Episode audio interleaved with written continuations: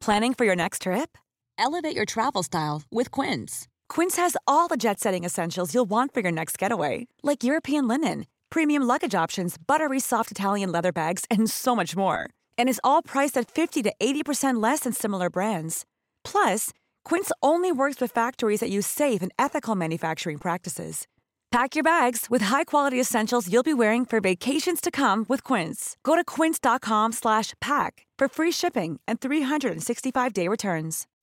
When you make decisions for your company, you look for the no-brainers. If you have a lot of mailing to do, stamps.com is the ultimate no-brainer. Use the stamps.com mobile app to mail everything you need to keep your business running with up to 89% off USPS and UPS. Make the same no-brainer decision as over 1 million other businesses with stamps.com. Use code program for a special offer. That's stamps.com, code program. We would like to acknowledge that this podcast maiden is being held on Aboriginal land, the land of the Wurundjeri people of the Kulin Nation. And we would like to pay respect to the eldest past, present, and emerging, and their multiple birth parents with children with disabilities. This podcast contains truth, laughter, and the occasional F word, so it's not really suitable for children. Sometimes you just have to get your shits out. Shit, shit, shit, shit. That's right, this is a language warning. Oh shit.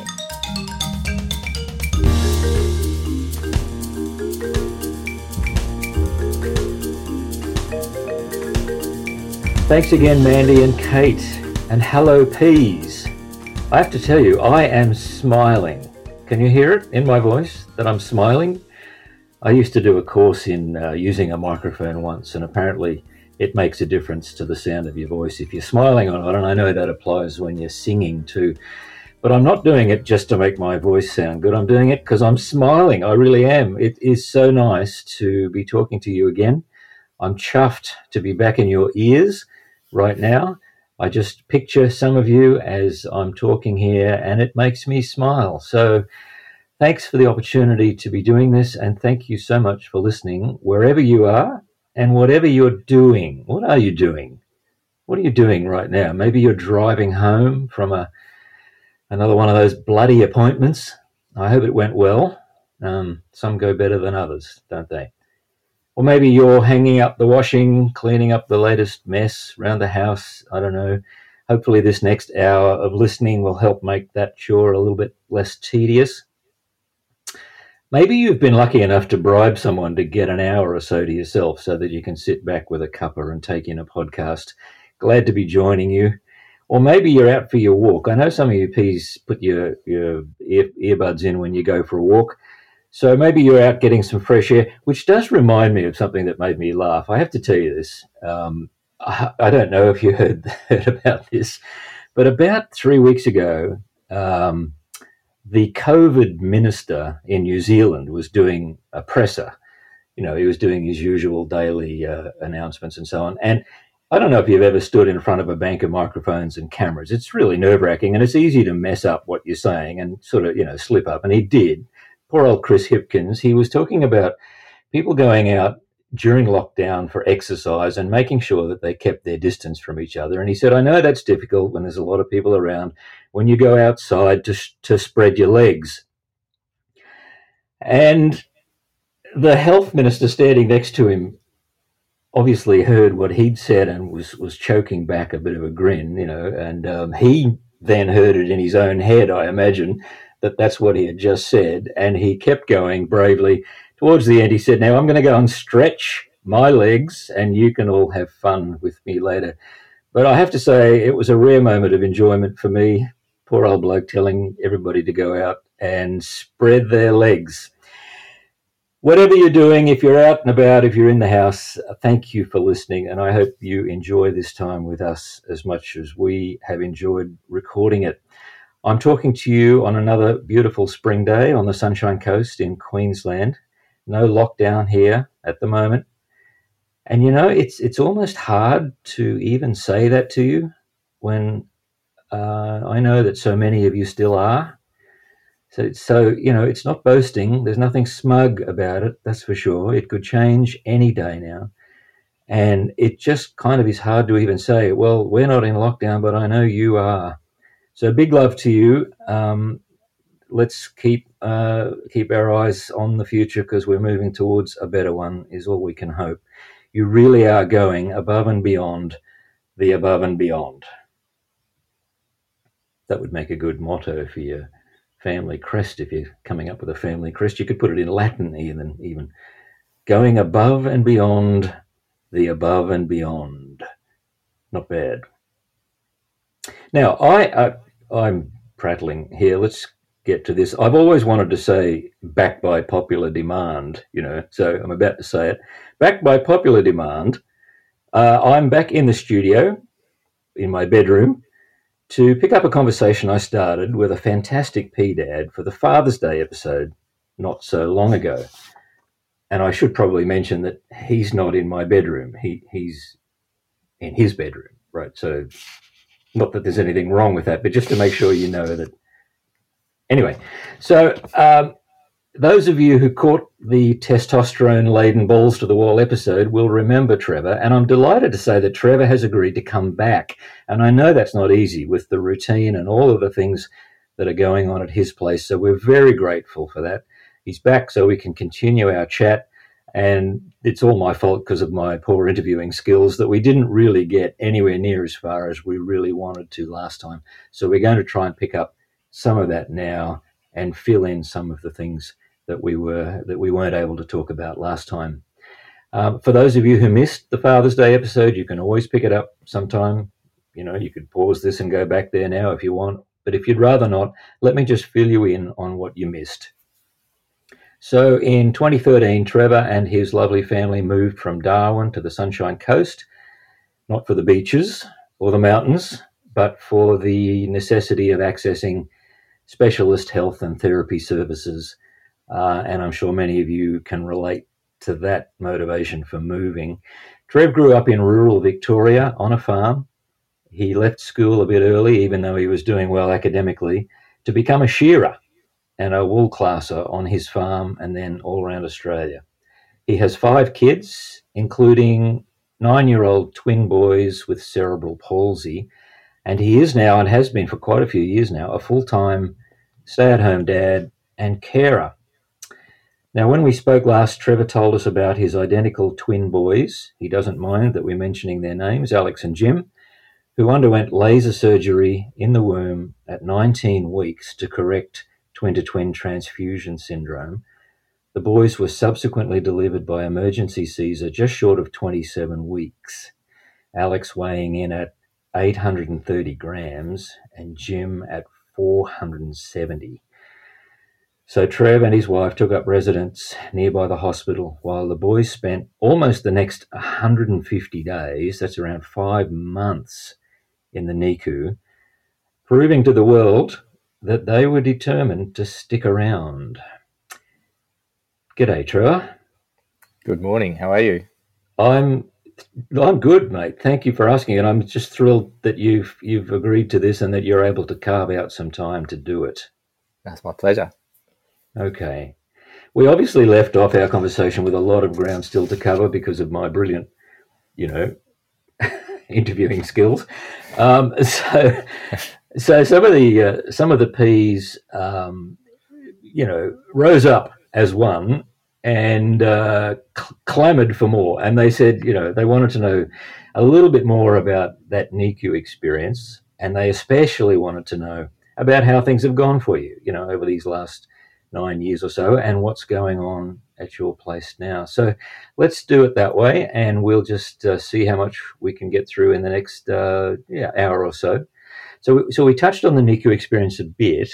Um, and, you know, five months, man, I, I don't even know where to begin to, to know what to ask you. So I thought what we might do just to get ourselves started is for me to ask you do you have one enduring memory, or maybe a couple, um, of that time in that sacred space of the NICU that has really stayed with you? Oh, there's there's probably a few. Um, unfortunately, they're never the really awesome milestones. It's always the the bad news that sticks with you. So well, that's fine. Uh, whatever whatever stuck with you, let let's just hear it because you know it's an experience some of us have had in part, and some of us have had very similar, but but many of us have not. So, just would be interested to know, you know, looking back on it now after these years, what what memories come to the surface? Yeah, okay. It's um, I think the the memories that are most dominant when we talk about this is unfortunately the the darker days when we learn about Alex's uh, likely diagnosis. Um, the injury that appeared on the ultrasound was um, was was something that took a little while to to chew through to to nut out in my head because he was supposed to be the big fat healthy twin of the two and uh, and mm. this wasn't supposed to be happening to him not in my mind anyway mm. um, you know we were given that uh, our best outcome, if you remember the conversation before, was that we'd get one healthy and and all of a sudden they were looking at us, telling us, going, "Well, neither of your twins are going to be uh, mm, yep. healthy now," and uh, so then you got to deal through that that unmet expectation, um, and, and, your heart just breaks. It's it's a, it's a, it's, a, it's not a nice place to be in. Um, I guess another one is the number of times that we walked into that room and little Jimmy was uh, the only times that we saw him out of his box in the first three weeks or probably longer were the times that they were trying to arouse him and get him going again after he'd uh, mostly given up the fight. Mm, yeah. And so wow. walking into the room and seeing your little boy mm. with a dozen people standing around him, you know, doing what they can and as much as they can um, to to keep him in this world is uh, it, it, takes its toll on you. It's it's really quite difficult. And that happened time and time again. It happened many times, many many times in the first few weeks. Yeah. It was it was so close. He mm. he, he really hadn't he really didn't declare himself for oh goodness, probably a couple of months, and then it was still no guarantee. You, you must have come across other parents during that time. Did you interact with other parents at all? Yeah, we did. Yeah, how um, was that? How was that?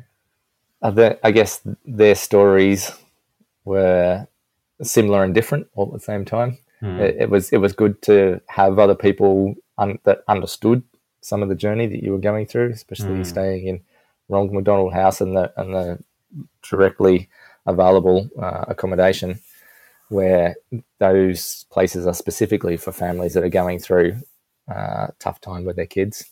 And so we're all in somewhat of a similar boat, even though our stories were different. Yeah. So, so, did you get to interact a little bit? Did you get to to be there for each other as much as you could, that sort of thing? Yeah, we did. We mm. certainly shared stories. I mm. guess the sharing of the stories is where the the healing comes from because that cross from sharing it story becomes acceptance that that is your story and and that you've got to keep moving forward. So um, I don't think there was so much uh, a strong friendship grown as you know, so for people that you just go and lean on at, at your uh, lower moments, but um, we were all there for each other if we needed each other, I guess. Yeah. Sure. Yeah. Something else you remember? What's something else? Uh, I guess it's each stage that Jimmy especially managed to um, achieve.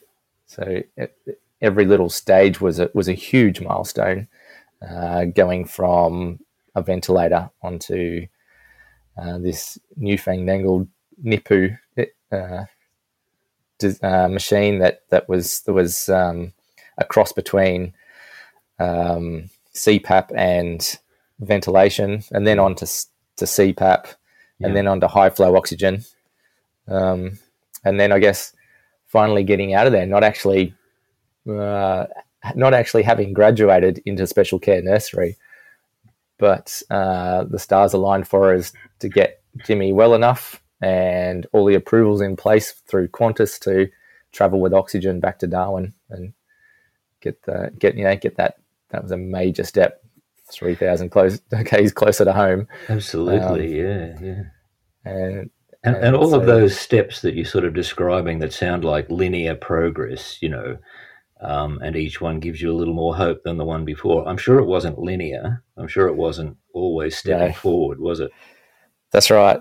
So you, uh, you, you tend to step one step forward, one step back, one step forward, two steps forward, then another step back.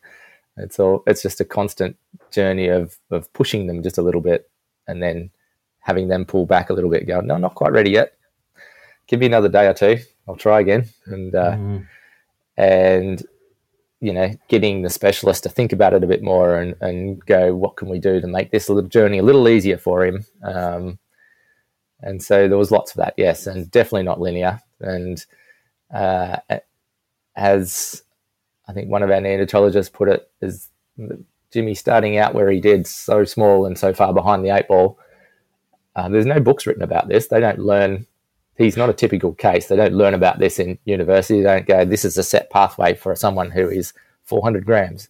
It just doesn't exist. There's nothing written about this. It is gut feeling the whole way through. And as she put it to us on the first few days of, uh, or first few weeks of life, is that he got to write his own book, and that's the way it was. It was yeah. wasn't going to follow any textbook. There's, there's really no information written about these kids other than the odd few that survive and, and their journeys.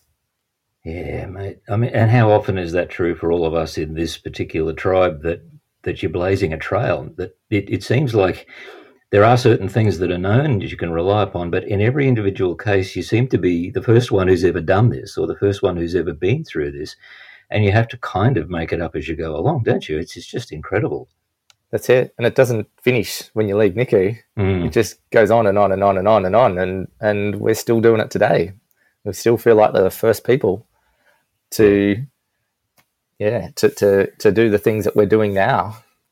Can I tell you one story about that? My son, Christopher, who's now 25, quadriplegic with cerebral palsy, he controls his devices with a switch that he taps with his head. He's got it in his mind now that he wants to be a drone pilot um, which he actually is. He's doing some videography and photography by flying a drone using a switch. I'll tell you about that sometime about how that works. But you know, we, we show up at Aviation Australia to do their certificate for course in um, in uh, autonomous piloting of an aircraft, and nobody's ever heard of this before. So he's the first quadriplegic person in Australia to be doing this, that, according to them. I mean, that's an that's an exaggerated example, but you're right. Every single thing you do, it seems to be nobody's ever done this before, and um, people try to help, but they seem to not necessarily know. Anyway, I, I, know that's a whole that's a whole story there. Can you can you tell us about the um, the kangaroo cuddles? Yeah, kangaroo cuddles. They were they were our moments that we got with our kids that we actually got to cuddle them so most of the time when uh, you're in NICU, as, as all, most of our listeners would appreciate, they're stuck in a little glass box and you look at them from the outside, they're yeah. inside and, and that's their little world. That's their safe spot. Yeah. And by necessity, that's where they need to be because uh, without that, um, of course, they're, they're not here. So yeah, um, Jimmy being on a ventilator was notoriously difficult to move around. You dislodge that tube and and uh, alarm bells start ringing, and uh, and and once again you've got a dozen people standing around trying to rectify and, and get uh, him back in the land living. So. Uh, for the first three weeks of life, we got to put our hands in on him. We got to sit there and talk to him. Um, but we really didn't get a cuddle uh, as such. And uh, and then one day it came out about that uh, I can't remember what the situation was exactly, but I know that most of the things, most of the positive interactions that we got with Jimmy uh, uh, on a personal level happened while our main neonatologist wasn't there, and uh, that we had an active one or a filling one or a cheeky nurse who just oh, allowed right. us to do things that um, he probably may not have been uh, uh, oh, okay well, with. God so, bless that person. Yeah, exactly. All right, so I reckon it may have even been a male nurse, and uh, and whether it was or not doesn't really matter. But they were very uh, uh, had a little bit more experience maybe, and uh, decided that it was time for us to have a cuddle and and and and get close and get to know Jimmy just a little bit better. He'd been missing out too much, so we secured all the lines and um, and, and kangaroo cuddles. Uh, to explain to our viewers, uh, listeners, that's maybe some of them know what this means. I'm sure it, some uh, do, yeah. But yeah, there may be some who, who haven't heard the term. So go ahead.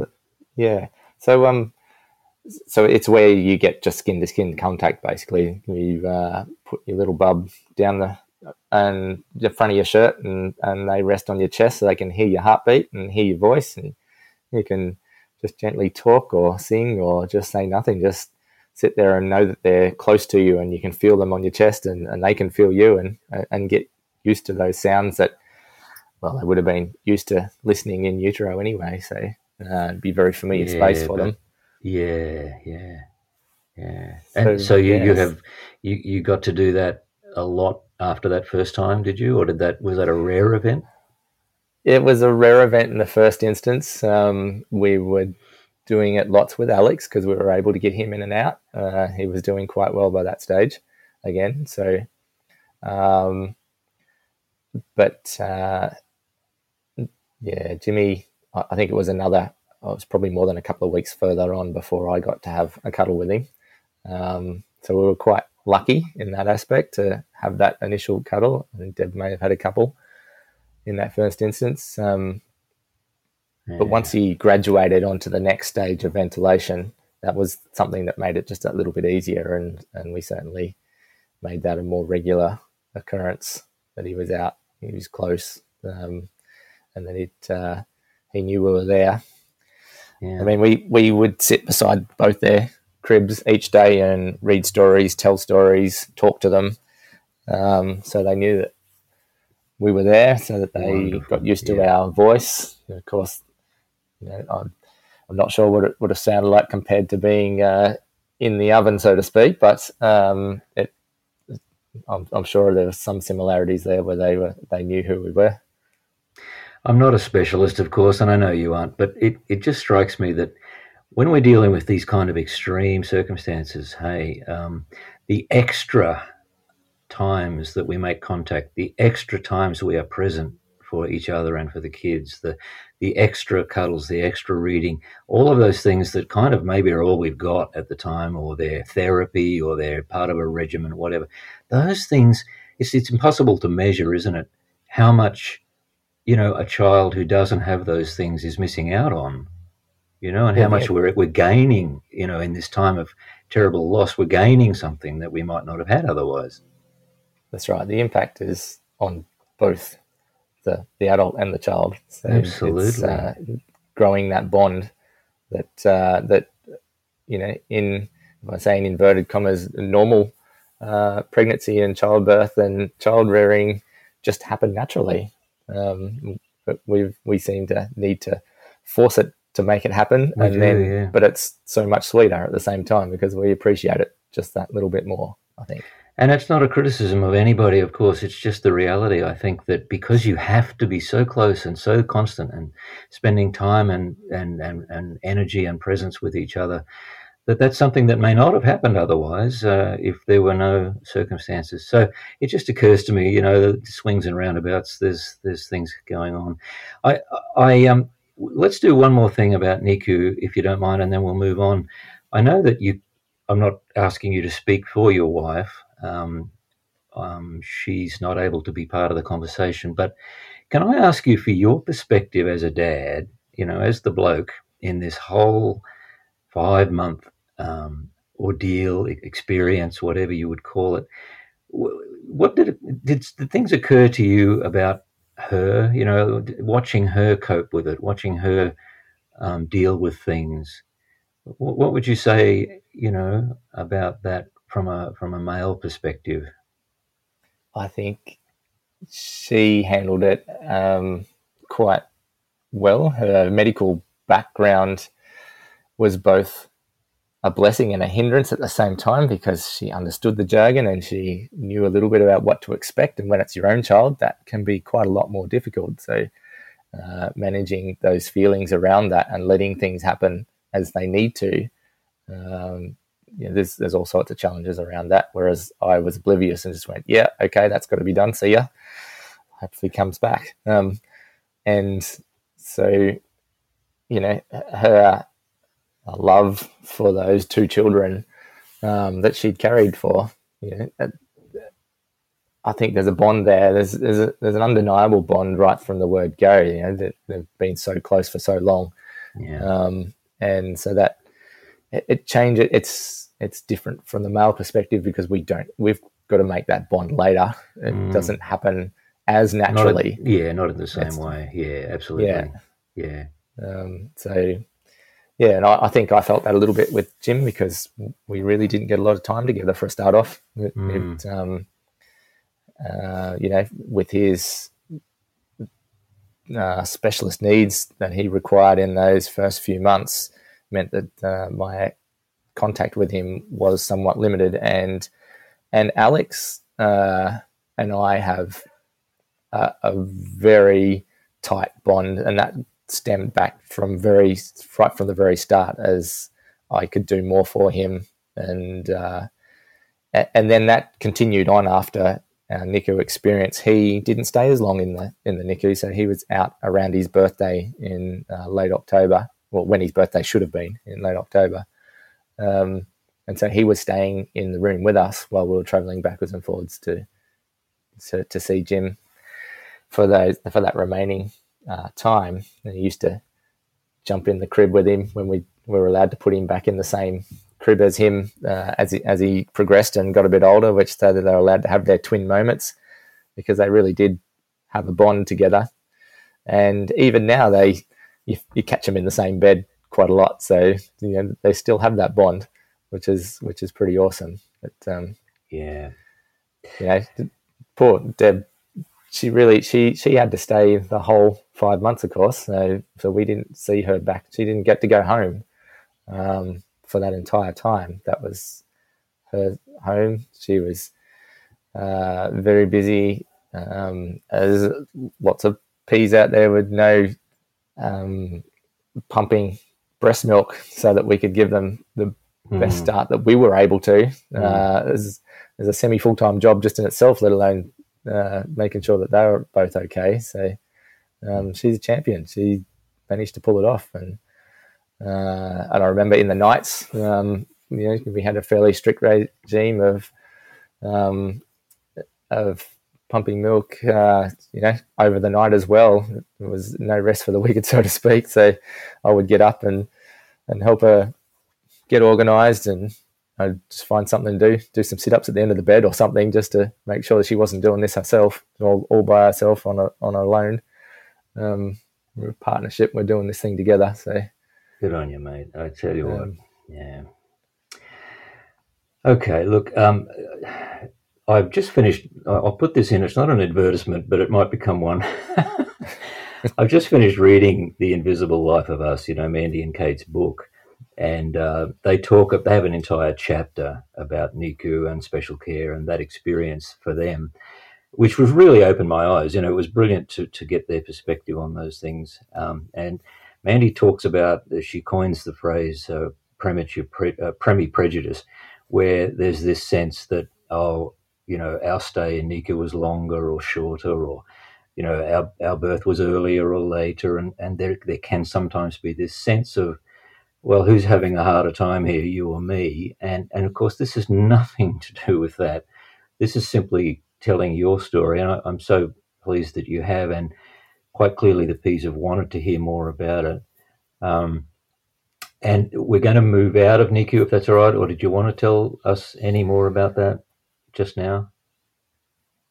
Oh, the, the only that the people who work within that setting are just incredible. They're, Mm, yeah. um, you know, the reason that success occurs, and and they're very dedicated, and uh, I've got a lot of gratitude for them. They did a marvelous job, and So they you- continue, of course. That's great to hear, mate. Yeah, you didn't hear, you didn't encounter any negative interactions with any of the staff. Well, I think I'd be lying if I said yes. no, whatever. In no, words, you did. the- yeah. Well, yes, in we five did- we did. you're going to come Yes, across somebody, right. aren't you? Exactly, and the, the, you know, some people just are never made to get along with other people. So that's that's just the way it is, and and so you politely move past that, and uh, and there were the you know the, the odd time. I just can't think of an exact moment, but I can I, I can see the lady's face. But- Yeah, but that's all right. what- We move on, and um, and the outcomes are good. There's, uh, you know, like I mentioned last time, there's, the, I remember the very young girl who made the the drug error that helped right, Jim yeah. succeed in one of his uh, in one of his steps up in ventilation. So yeah, yeah. you know, and certainly I don't hold any um, bad feelings against her. And she, you know, I remember her coming to us so nervous and, and so upset that she'd made this drug error. And uh, and I absolute respect for her to come forward and own up to it and, and own it. Um, but it was one of the factors that helped him progress on to the next thing. So it was a little blessing in disguise. Um, Yeah, I mean, there are mistakes on the one hand, and then there's bad attitude on the other. And as you say, some people just can't really get on with anyone. No, that's right. That, that is life. And that, that continues on. It doesn't just uh, happen to. I'm That's sure. uh, part of the whole journey. And we come across exactly, we come across people who we wonder how much of best interest of the children they have at the time. But uh, but Yeah, you just move past those people and keep moving to where you need to be. Yeah, we do. I mentioned the book a second ago. Let me just go back to that for one minute, and then we'll move on. I, I was um, very, I enjoyed a lot of the um, the the very real raw humor of both Kate and Mandy. You know, which is probably not saying anything because you all already know that. But there's a section in there about it, the chapter called um, w- "Don't know, don't care whether it's a boy or a girl, as long as it's healthy." You know, that conversation that so many people have as as we're expecting. Um, is, do you want a boy or a girl? I don't care as long as it's healthy, you know. And there's a whole they unpack that entire dynamic about what is healthy and what is a valued child and so on. And uh, they've come up with uh, responses to make when somebody says, "Do you prefer a boy or a girl?" And I really like this one. Uh, look, to be honest, we've had a good think about it as parents, and we've decided we just don't want our offspring to be a dickhead. What more could you want? Isn't that a classic? I mean, who cares whether it's a boy or a girl, as long as it's not a dickhead, and that's really got to do with how I'm going to make my contribution as a parent too. Planning for your next trip? Elevate your travel style with Quince. Quince has all the jet setting essentials you'll want for your next getaway, like European linen, premium luggage options, buttery soft Italian leather bags, and so much more. And is all priced at 50 to 80% less than similar brands. Plus, Quince only works with factories that use safe and ethical manufacturing practices. Pack your bags with high-quality essentials you'll be wearing for vacations to come with Quince. Go to quince.com slash pack for free shipping and 365-day returns. Let's move on. So you come out of um, that whole intense uh, journey, and you're back home. You're trying to establish a routine. You're trying to get a, a home life going. Just, just talk us through those first few years. You know, uh, when you're getting things up and running. Yeah, well, let's go back to the first few days when we finally got out of Brisbane and back to Darwin. Must have been The, uh, incredible. Well, yeah, incredible, and the nervous flight over. Um, you know, no telling exactly how uh, Jim was going to respond up in the air, even though we had oxygen with us, um, and he was on full time oxygen. But uh, that was all positive. We we we got to spend a couple of days in the special care nursery in Darwin. To which point they looked at us and went, "I'm not sure why you're here because you're doing everything, and we don't know what to do." So we might as well let you go home because I can't see that we're adding anything. And so fair enough. Fair enough. just a few days before Christmas, we got home. Um, Wow. So it was, uh, it was very timely. And, uh, and yeah, so in those first few weeks at home, um, just establishing some sort of routine, uh, it's, it's just a continuation on where you've been, but you're a little bit more nervous because you, there's no machine sitting there telling you what your blood oxygen levels are and your heart rate, and no one beeping at you, and uh, no, you know, the the crib next door is not beeping, and I know. it's, it's just yeah. a totally different experience, and uh, and, Yep. and so you're just left to your own devices without all those safeguards in place. So you, I guess you're a bit nervous, but I found Um, myself still taking notes, you know, when we got home, as we'd been doing in the hospital, just keep charting things, you know, because they, they let us chart some things. I just kept doing it because it just felt like that's what you have to do. yeah, But, uh, but You suddenly feel like you're on your own. that's right. Well, we wondered if there wasn't some way of keeping track of uh, blood ox- blood oxygen levels, but they looked at us and said, "Don't you dare! You, you're, you're unplugged now. Forget about that. Just Oh, go home and enjoy it." okay. and uh, and and so off we went, and yeah, it's um yeah Darwin that time of the year it's pretty warm, um so I spent we spent a lot of time outside, out sorry inside in the air conditioning, um, as uh, they're still a little bit fragile and delicate, but uh, yeah, learning how to to travel children. Uh, you know, little people that are so small is is challenging, and um, learning how to get them comfortable in a in a in a pram with an oxygen bottle was a challenge and um, there's one memory that really sticks with me and that's the first time we put them in the pool uh, given the water's nice and warm. Oh, we, uh, yeah. we did we did get to take him for a swim.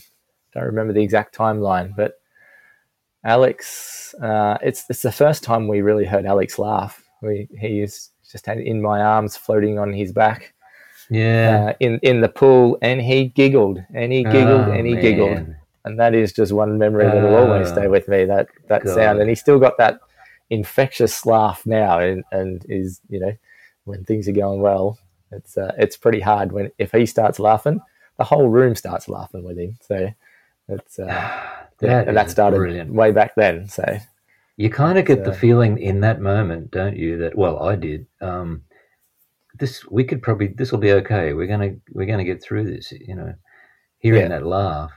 Yeah. Yeah. Okay. And you so you're working at this stage. You're going out to work and coming home each day. Is that right? Yeah, I, I suppose we probably had a couple of weeks off there first back at home, but then yeah, so I continued to work after that, um, and uh, and yep, Deb had we had uh, parents or parents-in-law um, helping out around the house and and trying to keep us in order. Um, I don't remember exactly when all that uh, slowly dwindled off, but um, So how's Uh, that things- things that- relationship been? You know, with the parents and the parents-in-law, because that's it's a really difficult kind of a fit sometimes.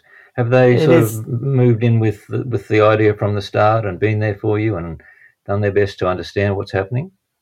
yeah, they've both put in stellar efforts. Um, I think uh, I think neither parents have necessarily felt they've had the skills to handle them Yeah. on their own. So we, I guess, um, there's you know we've we've combined them together and, and left them in their care as as a, a foursome, I suppose, Yeah. uh, so that they know that uh, they've got each other to back themselves up. But um, oh, that's nice. really they're um they were just too complicated and Yeah. and i guess we were just a little too scared as well to to go venturing too far away um after the history that we'd had to date um and it, yeah so we um So, um, that, I mean, that's brilliant. Uh, So you're back and forward to hospital, I guess, in those first few years.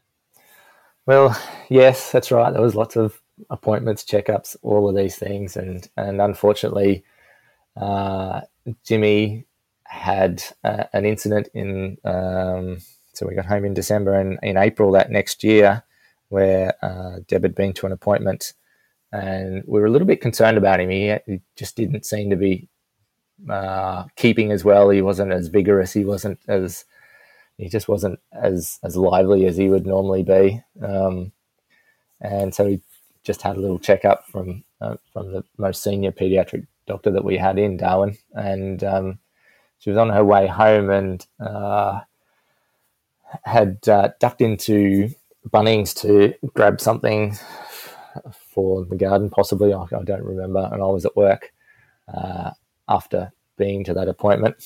Um, and uh, she had her dad with her and, and uh, ducked inside, and, and she, he, uh, her dad was in the car waiting for her to come out and was keeping an eye on the two boys. And I noticed that uh, Jimmy had changed color a little bit and started to get a little bit worried. Um, he'd uh, got quite worried to the point of um, taking him out of the car and, and seeking Deb to find out what was you know, something wasn't right and wasn't correct. And, and she found she was coming out of Bunnings by that time and found him coming across the car park going, what's going on? Why has he got a child? And, and he'd, uh, he'd stopped breathing. Um, and so we, they managed to get through that situation, uh, turned up oxygen. There was a whole myriad of things that happened in that time there that, um, that don't, don't matter now, but, uh, that mattered at the time. And, and eventually mm. they, they got back to the hospital. I got a call, uh, to say, you know, something's not right. We're heading back to hospital. Meet us there. And he was flown back to Brisbane for an emergency uh, scope because wow. we didn't know what was going on uh, and what was why it was happening. So, in that instant, life changed again. Um, packed up, put on an aeroplane, sent back to Brisbane, um, and and it turned out that in the process of going through the NICU of being ventilated, uh, you can have small growths around the vocal cords that appear because of uh, mm, the, the, the, the, touch, the intubation, the, mm. the, pipes that run past. And so that had caused a little cyst to grow there. Right. it was no longer little. And as soon as they put him to sleep and, and looked down, the anaesthetist said, I think I found your, fr- found your problem. Mm. He said, uh, look down here. And well, they reported back to us that he had a 95% occlusion, which means he was oh, breathing through a pinhole. Yeah. And the cyst was so big. Oh. And so they sorted that out. They did have a bit of a look around the rest of it and couldn't find anything else wrong. And, and, uh, and when he came out of anesthetic, he was on oxygen for a little while for the next day or so. And then we slowly just weaned him off. Apparently, yeah. the whole reason he wasn't doing so well was because he just couldn't breathe. And, uh, and was it partly that kind of event that sort of forced you to think about moving closer to Brisbane? That certainly was one of the precipitators. Unfortunately, the next month, Alex had a, an episode as well. So they took in turns. That's the thing with twins. Uh, mm. We were told in the first instance that the twin journey is never uh, no. up and down it's always one up, one down, and then they swap around. Yeah. And so yeah. that very next month, Alex had um, a- another bowel issue, which uh, caused an uh, an acute blockage, and so we were once again back on an aeroplane back to Brisbane, um, where they rep- they uh, went inside and, and repaired that uh, okay. that blockage, and so it was about then that we went now we're just being a bit silly. Clearly, that these boys are still fairly complicated, and that's uh, two in two months. Yep. Return flights to Brisbane for life saving surgeries. Neither of those boys yep. would have survived if we hadn't had that access yep. to that. Right. And so we'd, we'd been uh, realizing too that uh, that therapists in Darwin are awesome. You know, they're just as good as anywhere else, but there's only one there's the population base isn't very big up there, and right. And so if your physio is sick, or if they want to go on holidays, yeah, exactly, or they just need yeah. time out, there's no one left. There's yeah. nothing more up there. So we we we decided to make the we started making a plan, and uh, and uh, the end of November, start of December that year, we relocated to the Sunshine Coast. That's a big wrench, isn't it? I mean, it's to make such a huge move, but obviously um, it was necessary, and you've been here ever since. Um, yeah. So, at what at what stage did you take over as the stay-at-home dad? Well, that was about the stage. I haven't worked since then. in, in, in well, you haven't worked for money. Let's put it that way. That's right. I haven't worked for money. Correct. Um, it was uh, also around the time where we um, found out that uh, Deb was pregnant again. So um, that came as a bit of a surprise to us. Um, and so that threw our life into absolute chaos for a little bit. Um, a little bit scared about how we were going to actually Oh, yeah. look after these two little boys and our two older boys and Mm. a new baby at the same time. Um, certainly feeling stretched already. What were we going to do? But Yeah. uh, so uh, a- and unfortunately, Deb gets woefully unwell during pregnancy, um, and being at the the the beck and call of two uh, difficult children um, was hard enough when you weren't unwell at the same time. Ah, yeah. Um, yeah. and so uh, we- decided that um, about them when we we'd moved over here that uh, um, Deb had already returned to work part time. Um, that she would continue working part time because it was a um, it was a condition that she could manage. She was in an air conditioned building. She could manage the patients that the that she saw.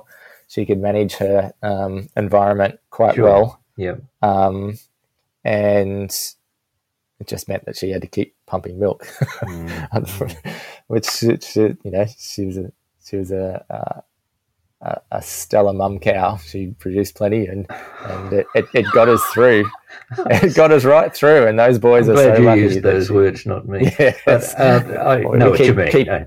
No, that's right. We keep joking that uh, she was a brilliant Jersey cow, lots of nice creamy milk, and those boys just thorough, just flourished on it. So, yeah. How, how did you, I mean? Here's two blokes having a yarn. I don't think either of us ever expected to have uh, in years No. gone by. But uh, so the pregnancy was okay this time through. How did she pregnancy was relatively uncomplicated this time. Okay. Um, Yeah. we we got uh, right to the, the very end and, and booked in for cesarean, and uh, and the day came for Caesar, and Jimmy was diagnosed with whooping cough. You know, anyone who knows whooping cough doesn't go well with uh, newborn babies, so that was delayed, uh, and he was in hospital for a little while uh, until he got over that. Of course. Um, but uh, you know that's a fairly fairly major setback at the time. That's just another one of our little hurdles that we had to navigate around, and And you, you have a uh, little girl from that. we have a little girl from that. So we, And how is she? She good? She's doing all right. she's awesome. Yep, she's doing. so she's got to be seven, six. She, she's seven. Yes. yeah, seven. and uh, you know, going from having four boys to one girl. Oh my God! Did the rules changed? yes. Well, we could explore that. Um, let's let's talk about that sometime. I, I, so now you've got this little family unit. You've established a place to, to live while you deal with those early years and so on. You must have. I'm just still aware that, that I'm not. Uh, we, we've got time going by. I would love to hear about your schooling experiences. Yeah. And I right, know let's, that so many people do. So that's why how I did forward you- a little bit then. yeah, let's do that. How did you begin the journey? And then tell us a little bit about, I mean, there's so many questions, but just tell us the schooling story for Alex and Yeah. Jim. yeah. So we we um we started with a bit of in-home care help because we had three under three. It was pretty hectic.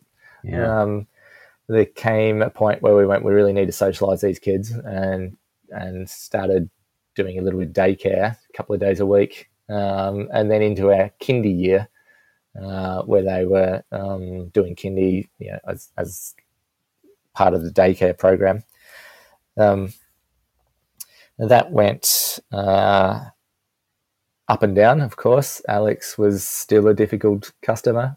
Um, and, uh, well, Jimmy seemed to enjoy being social, so that was okay. But, um, you know, th- there was so much, you know, from from uh, one day where he just didn't drink anything in the time that he was there. You know, all these little hiccups of, um, Mm. and, and staff not knowing really what to do Mm. uh, even with our careful guidance, you know, it, um, there was still still plenty of challenges. Um, and and then we also started knowing that we'd had Alex's diagnosis of um, you know, level four dash five CP quadriplegic. Mm. Um, uh, he also attended uh, what they call ECDP in Queensland, which is like a special kindy for for kids with uh, with extra needs. And uh, but Alex never took to it. He really enjoyed mainstream kindergarten. Mm-hmm. He really enjoyed being amongst uh, all those kids, you know, Mhm. sitting in the sandpit doing stuff with them. Yeah. Uh, of course, he needed plenty of support in doing that. Uh, but that's where he preferred to be. That's where he wanted to be. He wanted to be the right. kid Yeah. in the sandpit, playing with cars on the floor, you know, playing chasey. And So what did you do? the more more I think about it, the more I look back and go, he just didn't see himself as being any different to anyone else, Mhm. uh, any Mhm. any other average kid that wanted to do, you know, all Mhm. those things. Yes. Um, so the choice going to school was uh, was special care, special school, or uh, mainstream. And with his reaction to this, the the kids that were clearly going to be in his cohort at special school, there was no question about him going there, and it just wasn't going to work. Right. So right. we decided to challenge the mainstream system and see how we go. So Yeah. mainstream was best for him. How did the mainstream react to him? How did they accommodate him along the way? How's that been as a journey? Well, I think anyone who's been through these journeys knows that it's only as good as the people that you're dealing with. Yeah. Um, and we've been extremely lucky, just incredibly lucky that uh, the head of special education of our mainstream school is nothing short of awesome. And she has made it her, uh, I don't know what you'd call it, her project, I suppose, of making sure that this succeeds. And oh man, that um, is so good to hear. yeah, and and she's pulled out. It was a little bit slow for a start off. She probably didn't realize how far she could push things, but Mm. but um, you know we got included in those first. In, in so we went to prep. Jimmy and Alex in the same class. Um, it was it was a good class. It had two teachers, so that that we were able to spread the load a little bit, and they were awesome. And that year went through there. You know, we, we had uh, our case manager at school. I think it took a while for Alex to infiltrate her. I suppose that's the right word. Um, she she was she was set to task about uh, everything that he required, and and and to her credit, she did a lot of research, and she she thought that she had lots of answers um, for it. Um, and I guess I learnt a lot of diplomacy that first year, a lot of Ah. holding my tongue and trying to Oh, guide right. and using uh, using specialists in their own field, such as um, equipment suppliers and trial equipment that we'd organise at school, so that we could uh, throw a bit of that um, experience into the mix there, and and so that the people working with Alex could understand exactly Oh, good um, you, mate. what that Yeah. he required and, and how best because because their relationship the the teachers or the special needs and the assistants uh, teachers there I'm sure that they get a lot of parents who are very strong willed and they just want them to go away and leave them alone and let them do their job and so I think we're just another parent that fit into that case and but by having people outside of us being there and telling them what Yes. they thought they needed They to didn't do. have to argue it holds a lot more. then. Exactly. Yeah, yeah. Uh, it wa- it wasn't seen as as attack from the parents about you're not doing a good enough job. It was a, a learning experience mate. for them. That is really And wise. Yeah, that's I think wise. that's something that um, that worked quite well for us, and and I use it again and again. I continue to use it because it works so well, and and and you get some mutual respect then as well. You go, oh, I, I see what you're saying now, and that's a really good idea. Perhaps we could do this, and and on, Mate, onward that's- you go. it, it's a great aspect of advocating for your kids is that you don't have to be the the sole advocate, do you? Like you can bring in the, right. the big guns, and you can you can do it in a way that might actually uh, take some of the load off you and actually get a better outcome. That's that's brilliant. Yeah, yeah, and and I think that the second part of our story is that we found someone uh, early in the kids' lives to become uh, to help us out with um, in-home daycare program, Yeah. Um, and she is such an asset. She was quite young when we, we met her, and and she had an interest in, in disability, and she continued on and educated herself. And when the boys went to school, um, she managed to get on as a teacher aide at the school, which worked in our favour immensely because Mhm. uh, because she was able to give some guidance to the people at school uh, that she were working with job. Alex. She has an income. She's she, she has an that. income. Yep. Yeah, and and she also is able to have input and educate the people who are working with Alex. Yeah. Uh, and so that um, Wow. then had a you know it's also made our minds a little bit more at ease because we knew that she was there and if something wasn't quite right she'd be the first person that they talked to before they called us Mhm. um, and and you know lots of stuff was very easily sorted out in that way now her job wasn't to be with alex the whole time she was uh, learning about other kids and and Okay. and uh, and doing that and using her and gaining experience with all sorts of of uh, children's needs um, but but she was able to uh, also expressed to them that he was so much more than what they gave him credit for. He was able to do a lot more, Wow. and that and his capacity was to be a lot more than they expected. So that that a enabled them to, yeah, absolutely, uh, and that that enabled him to grow as well. So that they were he was pushed a little bit harder, and so, so that's his, his But not experience. too hard. Yeah. But not too hard, that's right. For him. He's- And she's still with your family? Yeah, so she's um, sh- she did that for the first year and a bit, and then um, she started her beautiful little family, and so um, she left us then for a little while, and you fast forward a little bit longer, and all of a sudden COVID's upon us, and um, and we're trying to do homeschooling at school. So that uh, at home, sorry, At home, yeah. Schooling, yes, schooling at home Yes. And- yes. schooling Alex is is a full time job on its own, let alone two other children, uh, a twin and and someone younger, and then the two older ones. Well, they were pretty self sufficient, but um, uh, it was about then that I made a phone call to um, a good friend Shani. I don't think she'd mind me losing her name, and asked her how she was going and, and what she was up to at the time. And, and she was busy on her own little adventure, um, still working with children, uh, but from her home because that fitted her um, current situation. She was able to do that and, and look after her her son. And uh, so I suggested to her that there was an opening here if she should uh, like to consider it to come back and work with Alex. Um, and I thought that might be a really good fit, giving her experience and her knowledge, and um, you know, it was a way of reconnecting with her uh, as well. And uh, she called me back in in a week or so and said, "I would absolutely love to come back and work with you guys." So, So what does she's she been- do? What's her role? so, so we've we've brought her back in as an NDIS carer for Alex. Um, Okay. yep. she is able to uh, facilitate everything that he needs, um, and and she has started uh, delivering a little bit of education to him, and has been in, uh, an inter- integral part of um, his learning now Yes. um, Yeah. which is which is just awesome. And and he's learning.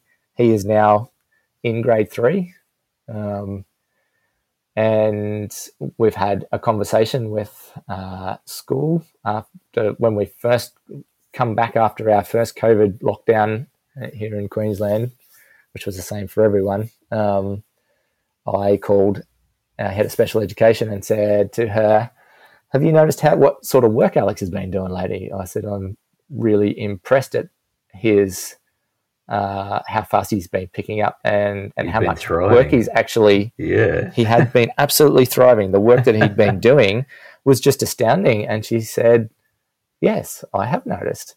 Ah. So I said to her, the next word was, Do you think that this is something we could continue? Is there something, is there some way of negotiating a better outcome here for Alex? Because all of a sudden he's catching up to his class. He's not falling behind as he was being in class.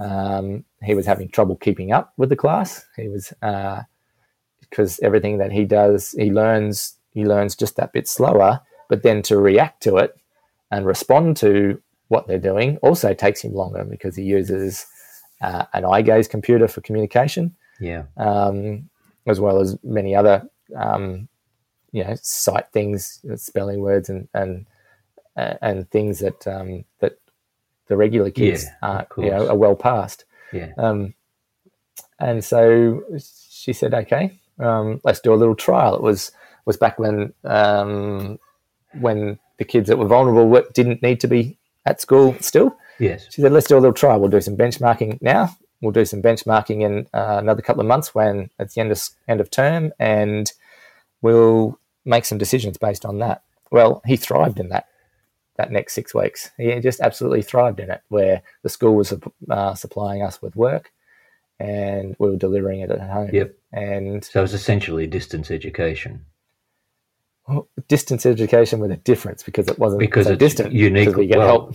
Help was just around the corner if we needed True, it. but I Um, mean, it wasn't classroom. Uh, Wasn't uh, classroom-based, education, yes. and it was tailored specifically for him.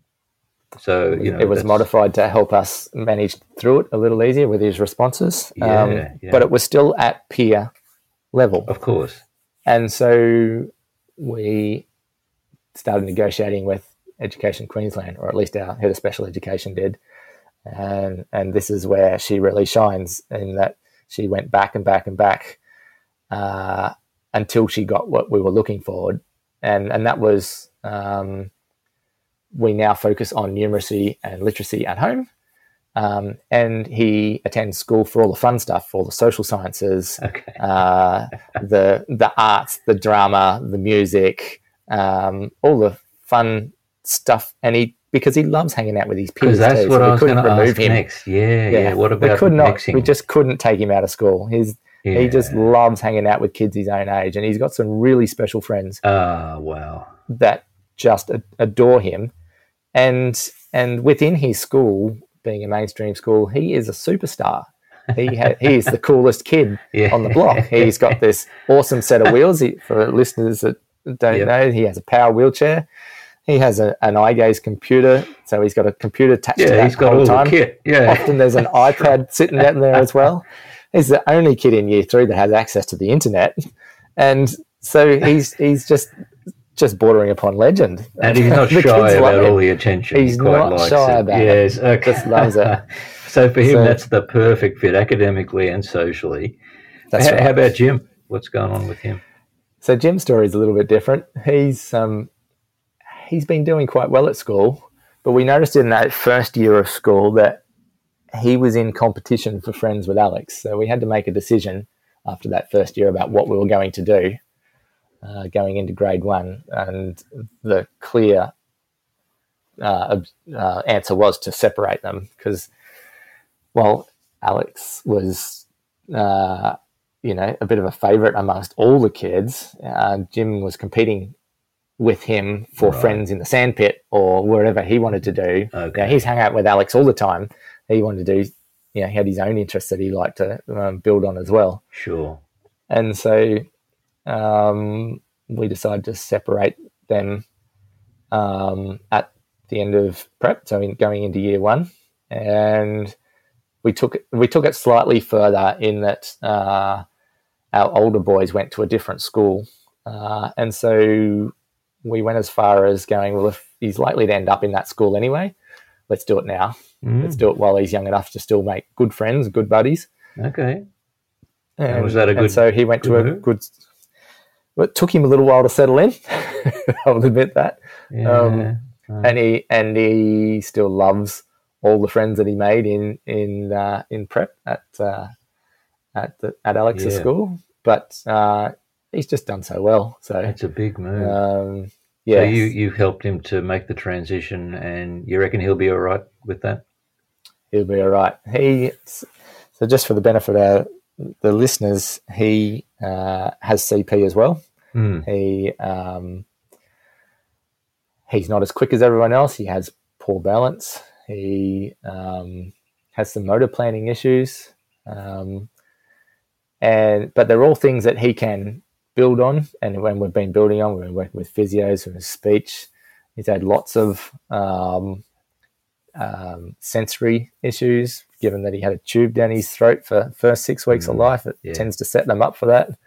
Um, but we're working through it. You know, at um, when he was about three, we watched him fall flat off a playground, just about a meter and a half flat on his back, and we thought he was dead, just like that. His balance just he just didn't just quite fell. have it. He just fell. He was just standing up on on a playground, and then he just Hmm. flat on the sand underneath. Were you there? You saw it happen. I don't think either. I think it was a split second when we'd taken our eyes off him to do Mm. something for Alex, Yeah. and That's and turn around, and he wasn't there, Oh. and he was flat on the ground. And our hearts in our throats, running Mm. over to see. You know, we weren't that far away, but but um, you know, after all the other scares, that's just You uh, never get to relax, do you? you just really. don't get to relax. They're Not just really. the- they're just born to scare the shit out of you at every moment. and and th- yes, yes, because these things are life and death sometimes, aren't they? Uh, They are. So all those things rolled together, and but but you wouldn't know for an untrained eye, and you meet Jim, you wouldn't know that he was any different to any other kid. He, other than he's you know you you set him in a straight line run, and he's probably the last one to get there. But yeah. uh, you know he, we constantly challenge him. We constantly challenge his balance, challenge his brain, challenge everything about him um, and and he just keeps growing, and he's doing marvelous. He's he's just an absolute inspiration, going from this small little scun rabbit that fit in my hand, uh, and I don't have big hands, um, to being this awesomely inspirational boy with a cheeky cheeky laugh, and uh, he plays soccer every year. He gives it his best. Ah, Um, yeah. and he's he's just doing awesomely. Um, and so they they're both they're both just little inspirations. Alex, oh my goodness, Alex is. You you think about where he's come from and the conversation I had with the neonatologist that very first moment when we learnt of his challenges. Uh, her saying to me that he's probably not going to have much quality of life. Yeah.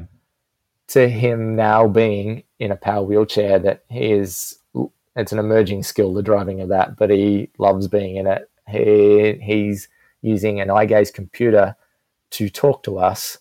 He uh, is able to control all sorts of stuff with this computer.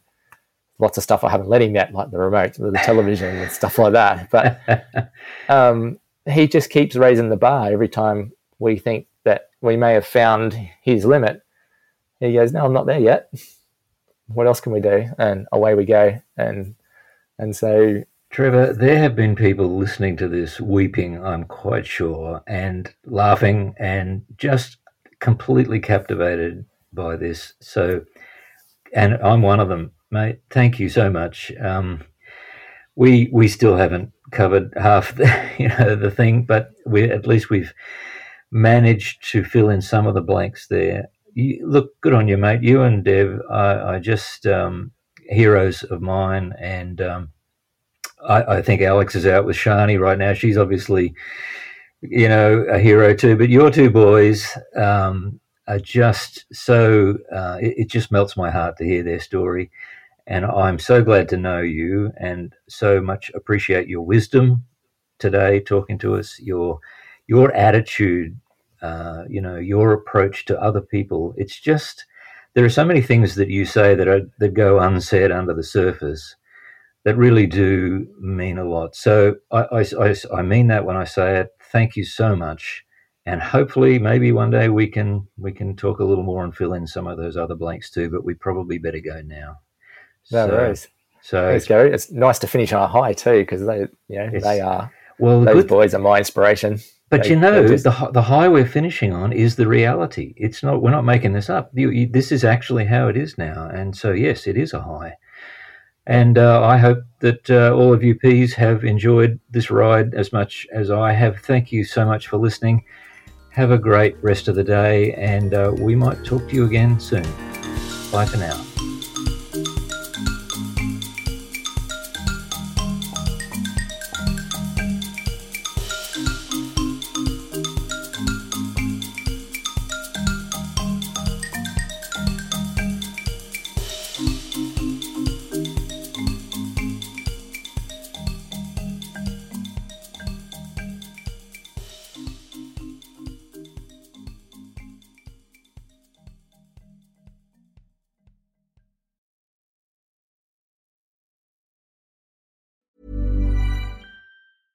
Even when we're on a budget, we still deserve nice things. Quince is a place to scoop up stunning high-end goods for 50 to 80% less than similar brands. They have buttery soft cashmere sweaters starting at $50, luxurious Italian leather bags, and so much more. Plus, Quince only works with factories that use safe, ethical, and responsible manufacturing. Get the high-end goods you'll love without the high price tag with Quince. Go to quince.com/style for free shipping and 365-day returns.